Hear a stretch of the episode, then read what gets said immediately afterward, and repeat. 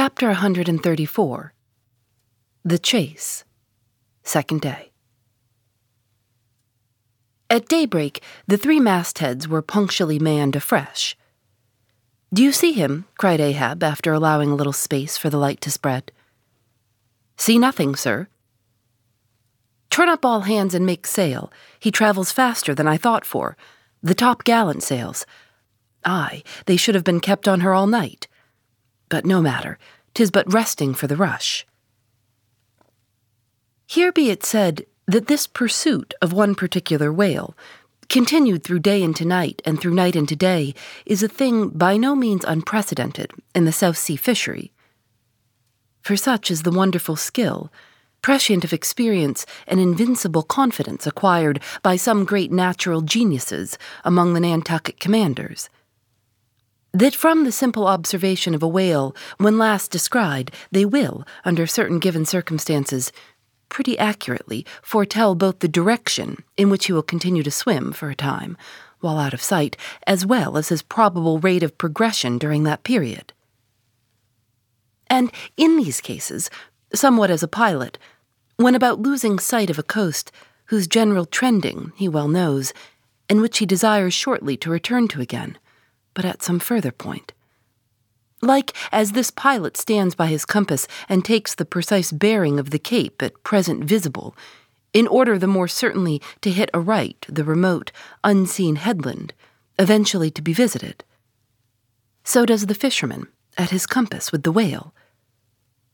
For after being chased and diligently marked through several hours of daylight, then, when night obscures the fish, the creature's future wake through the darkness is almost as established to the mind of the hunter as the pilot's coast is to him. So that to this hunter's wondrous skill, the proverbial evanescence of a thing writ in water, awake, is to be desired purposes well nigh as reliable as the steadfast land and as the mighty iron leviathan of the modern railway is so familiarly known in its every pace, that, with watches in their hands, men time his rate as doctors that of a baby's pulse, and lightly say of it, the up train or the down train will reach such or such a spot at such or such an hour. Even so, almost, there are occasions when these Nantucketers time that other Leviathan of the deep according to the observed humor of his speed, and say to themselves, So many hours hence this whale will have gone 200 miles, will have about reached this or that degree of latitude or longitude. But to render this acuteness at all successful in the end, the wind and the sea must be the whaleman's allies. For of what present avail to the becalmed or wind bound mariner? Is the skill that assures him he is exactly 93 leagues and a quarter from his port. Inferable from these statements are many collateral, subtle matters touching the chase of whales. The ship tore on, leaving such a furrow in the sea as when a cannonball, missent, becomes a plowshare and turns up the level field. By salt and hemp, cried Stubb. But the swift motion of the deck creeps up one's legs and tingles at the heart. The ship and I are two brave fellows. Ha! Someone take me up and launch me, spine wise, on the sea, for by live oaks my spine's a keel. Ha! We go the gait that leaves no dust behind. There she blows, she blows, she blows, right ahead, was now the masthead cry. Aye, aye, cried Stubb. I knew it. Ye can't escape. Blow on and spit your spout, O whale. The mad fiend himself is after ye. Blow your trump, blister your lungs. Ahab will dam off your blood, as a miller shuts his water gate upon the stream. And Stubb did but speak out for well nigh all that crew.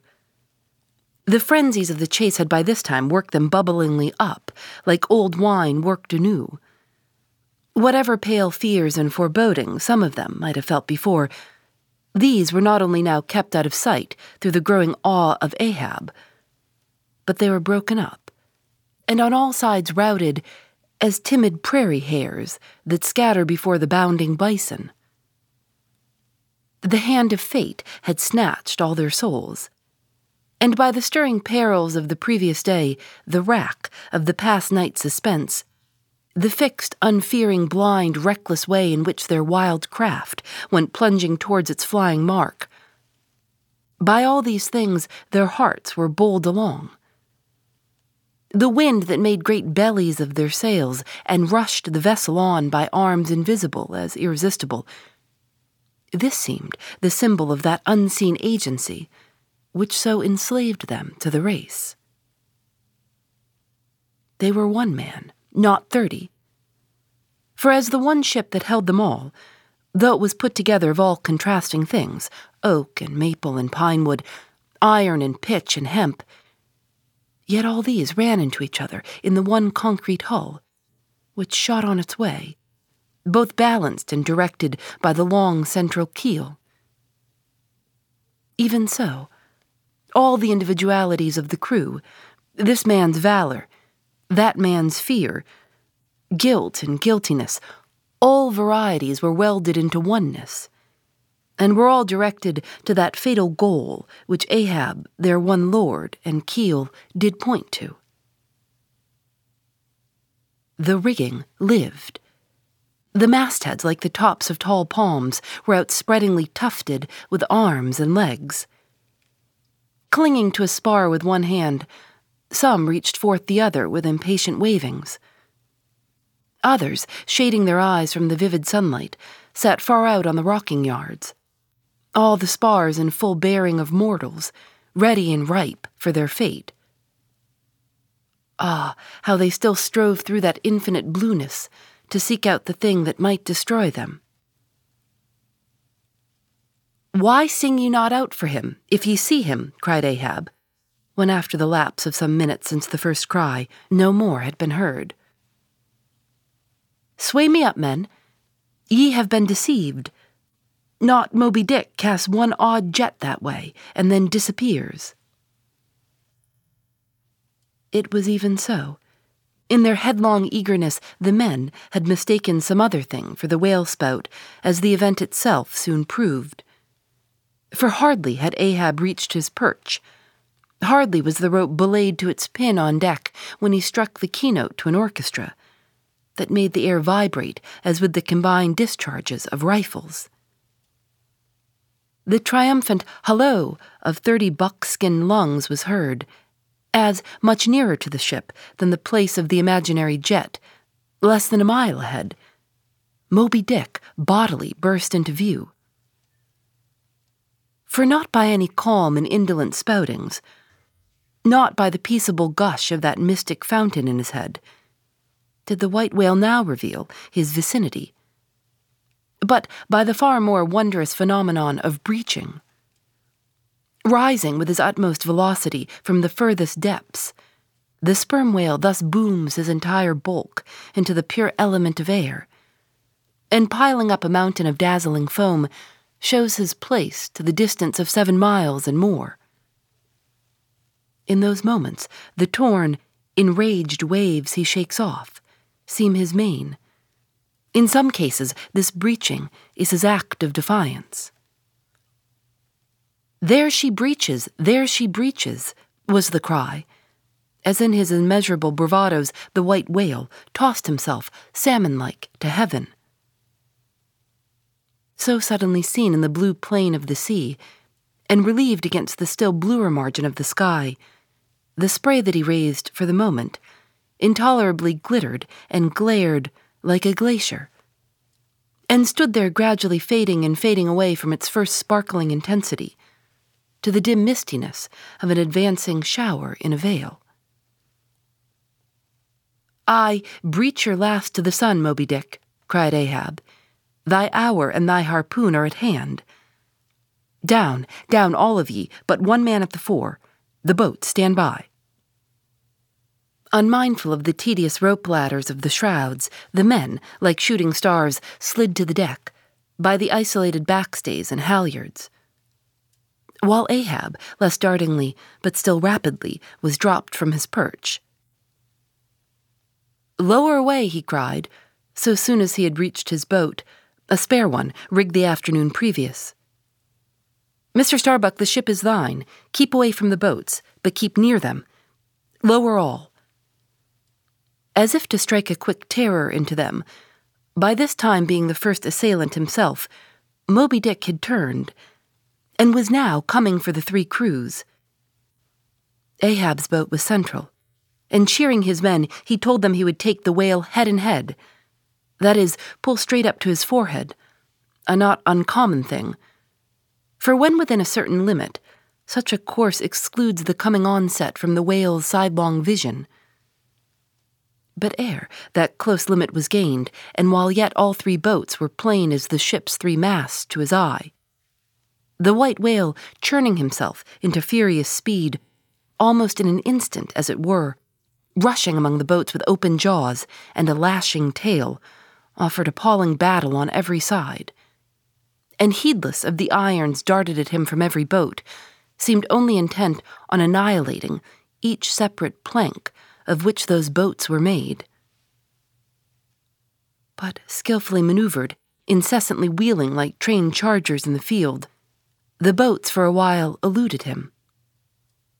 Though at times but by a plank's breadth, while all the time Ahab's unearthly slogan tore every other cry but his to shreds.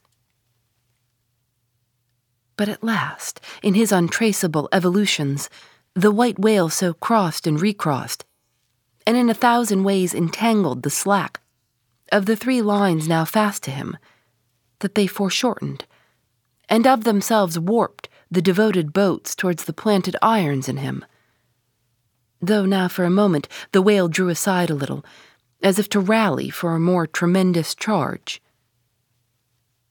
Seizing that opportunity, Ahab first paid out more line, and then was rapidly hauling and jerking in upon it again, hoping that way to disencumber it of some snarls, when lo, a sight more savage than the embattled teeth of sharks caught and twisted, corkscrewed in the mazes of the line, loose harpoons and lances, with all their bristling barbs and points, came flashing and dripping up to the chokes in the bows of Ahab's boat. Only one thing could be done. Seizing the boat knife, he critically reached within, through, and then without the rays of steel, dragged in the line beyond, passed it inboard to the bowsman, and then, twice sundering the rope near the chocks, dropped the intercepted steel into the sea, and was all fast again. That instant, the white whale made a sudden rush among the remaining tangles of the other lines. By so doing, irresistibly dragged the more involved boats of Stubb and Flask towards his flukes, dashed them together like two rolling husks on a surf beaten beach, and then, diving down into the sea, disappeared in a boiling maelstrom, in which for a space the odorous cedar chips of the wrecks danced round and round like the grated nutmeg in a swiftly stirred bowl of punch. While the two crews were yet circling in the waters, reaching out after the revolving line tubs, oars, and other floating furniture, while a slope little flask bobbed up and down like an empty vial, twitching his legs upwards to escape the dreaded jaws of sharks. And Stubb was lustily singing out for someone to ladle him up. And while the old man's line, now parting, admitted of his pulling into the creamy pool to rescue whom he could, in that wild simultaneousness of a thousand concreted perils, Ahab's yet unstricken boat seemed drawn up towards heaven by invisible wires. As arrow like, shooting perpendicularly from the sea, the white whale dashed his broad forehead against its bottom and sent it, turning over and over, into the air. Till it fell again, gunwale downwards, and Ahab and his men struggled out from under it, like seals from a seaside cave. The first uprising momentum of the whale, modifying its direction as he struck the surface, involuntarily launched him along it to a little distance from the center of the destruction he had made. And with his back to it, he now lay for a moment, slowly feeling with his flukes from side to side, and whenever a stray oar, bit of plank, the least chip or crumb of the boats touched his skin, his tail swiftly drew back and came sideways, smiting the sea. But soon, as if satisfied that his work for that time was done, he pushed his pleated forehead through the ocean, and trailing after him the intertangled lines, continued his leeward way at a traveler's methodic pace. As before, the attentive ship, having descried the whole fight, again came bearing down to the rescue, and dropping a boat, picked up the floating mariners, tubs, oars, and whatever else could be caught at, and safely landed them on her decks. Some sprained shoulders, wrists, and ankles, livid contusions, wrenched harpoons and lances, inextricable intricacies of rope, shattered oars and planks, all these were there. But no fatal or even serious ill seemed to have befallen anyone. As with Fedallah the day before, so Ahab was now found grimly clinging to his boat's broken half, which afforded a comparatively easy float. Nor did it so exhaust him as the previous day's mishap. And when he was helped to the deck, all eyes were fastened upon him, as instead of standing by himself, he still half hung upon the shoulder of Starbuck, who had thus far been the foremost to assist him. His ivory leg had been snapped off, leaving but one short, sharp splinter. Aye, aye, Starbuck. Tis sweet to lean sometimes, be the leaner who he will, and would old Ahab had leaned oftener than he has. The ferrule has not stood, sir, said the carpenter, now coming up. I put good work into that leg. But no bones broken, sir, I hope, said Stubb, with true concern. Aye, and all splintered to pieces, Stubb. Do you see it? But even with a broken bone, old Ahab is untouched. And I count no living bone of mine one jot more me than this dead one that's lost. Nor white whale, nor man, nor fiend can so much as graze old Ahab in his own proper and inaccessible being. Can any lead touch yonder floor, any mass scrape yonder roof? Aloft there, which way? Dead to leeward, sir, up helm, then, pile on the sail again. Ship keepers, down the rest of the spare boats and rig them. Mr. Starbuck away, and muster the boat's crews. Let me first help thee towards the bulwark, sir. Oh, oh, how this splinter gores me now. The cursed fate, that the unconquerable captain and the soul should have such a craven mate. Sir? My body, man, not thee. Give me something for a cane. There, that shivered lance will do. Muster the men. Surely I have not seen him yet. By heaven, it cannot be. Missing, quick, call them all. The old man's hinted thought was true. Upon mustering the company, the Parsee was not there. The Parsee, cried Stubb, he must have been caught in. The black vomit wrench thee. Run all of ye above, alow, cabin, forecastle, find him, not gone, not gone. But quickly they returned to him with the tidings that the Parsee was nowhere to be found. Ay, sir, said Stubb, caught among the tangles of your line. I thought I saw him dragging under. My line? My line? Gone? Gone? What means that little word? What death knell rings in it that old Ahab shakes as if he were the belfry? The harpoon, too. Toss over the litter there. Do you see it? The forged iron, men, the white whales. No, no, blistered fool, this hand did dart it. Tis in the fish. Aloft there, keep him nailed, quick. All hands to the rigging of the boats. Collect the oars. Harpooners the irons, the irons. Hoist the royals higher a pull on all the sheets. Helm there. Steady, steady for your life. I'll ten times girdle the unmeasured globe, yea, and dive straight through it, but I'll slay him yet. Great God, but for one single instant show thyself, cried Starbuck. Never, never wilt thou capture him, old man. In Jesus' name, no more of this. That's worse than devil's madness. Two days chased, twice stove to splinters, thy very leg once more snatched from under thee, thy evil shadow gone, all good angels mobbing thee with warnings. What more wouldst thou have? Shall we keep chasing this murderous fish till he swamps the last man? Shall we be dragged by him to the bottom of the sea? Shall we be towed by him to the infernal world? Oh, oh, impiety and blasphemy to hunt him more. Starbuck, of late I felt strangely moved to thee, ever since that hour we both saw, thou knowest what, in one another's eyes. But in this matter of the whale, be the front of thy face to me as the palm of this hand, a lipless, unfeatured blank. Ahab is forever Ahab, man. This whole act's immutably decreed. 'Twas rehearsed by thee and me a billion years before this ocean rolled. Fool, I am the fate's lieutenant. I act under orders. Look thou, underling, that thou obeyest mine. Stand round me, men.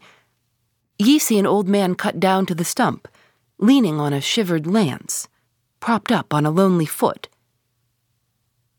'Tis Ahab, his body's part. But Ahab's soul a centipede that moves upon a hundred legs. I feel strained, half stranded, as ropes that tow dismasted frigates in a gale, and I may look so. But ere I break, you'll hear me crack until ye hear that, know that Ahab's hawser tows his purpose yet. Believe ye, men, in the things called omens? Then laugh aloud and cry encore, for ere they drown, drowning things will twice rise to the surface, then rise again to sink for evermore.